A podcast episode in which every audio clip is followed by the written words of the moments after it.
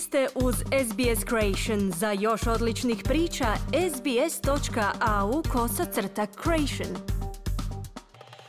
Za SBS na hrvatskom Ana Solomon govorimo o istrazi o povećanju cijena uslijed sve većih troškova života. Reviziju je naručilo Australsko vijeće sindikata, a namjerava ispitati jesu li tvrtke pretjerano povećale cijene u posljednje dvije godine. Što se Daniel Jager tiče, svakodnevni troškovi počinju utjecati na sve aspekte njezina života. Ona je medicinska sestra na odjelu pedijatrije i unatoč tome što radi puno radno vrijeme, ona kaže da ne zarađuje dovoljno. I think because of the significant cost of living, the increase in cost of living um, and the consequences of price gouging that I'm now having to look at getting a second job. S obzirom na tako značajno povećanje životnih troškova, nalazim se u situaciji da promišljam o pronalasku drugog posla kako bih uspjela pokriti osnovne životne troškove kao što su računi,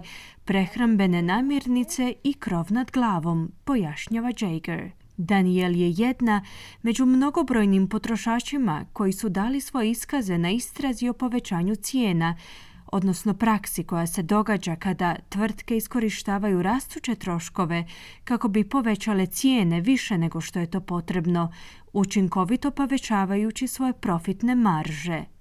Istragu predvodi bivši predsjedatelj Australskog povjerenstva za tržišno natjecanje i zaštitu potrošača, profesor Alan Fells. On kaže sljedeće.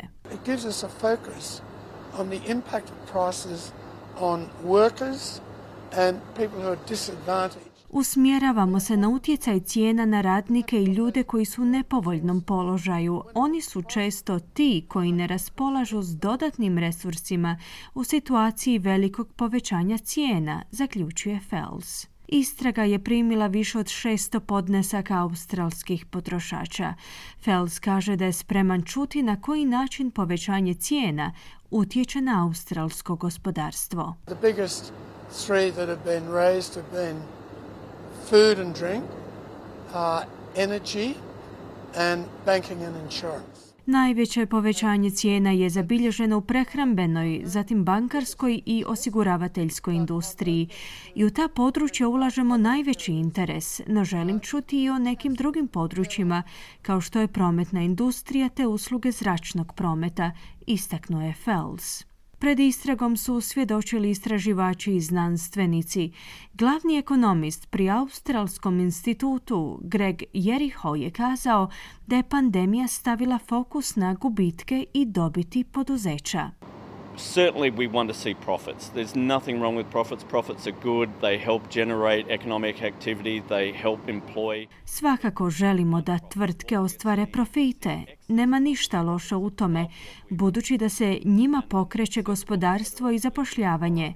No uočavamo prekomjerne profite koji su iznad očekivanih, a koji pokreću inflaciju, kazao je Jeriho. U svojem priopćenju iz Australskog energetskog vijeća su pak kazali da će sa zanimanjem pratiti istragu. Petodnevnu reviziju je naručilo Australsko vijeće sindikata, a ne savezna vlada. Ipak, u vijeću se nadaju da će moći davati preporuke vladi, budući da troškovi života i inflacijski pritisci i dalje rastu. Daniel Jager pojašnjava sljedeće. There needs to be action. Um, there's too many people that are suffering. Um, there's people that are make, having to make decisions regarding their health and well-being. Potrebno je djelovati. Previše ljudi je u nepovoljnom položaju. Postoje ljudi koji zbog nedostatka novca trebaju donositi neke teške odluke o svojem zdravlju, a što je nezamislivo. Imam osjećaj da se borim s nedostatkom sredstava, no postoji puno drugih ljudi kojima je puno teže, prokomentirala je Jager. Želite čuti još ovakvih tema? Slušajte nas na Apple Podcast, Google Podcast, Spotify ili gdje god vi nalazite podcaste.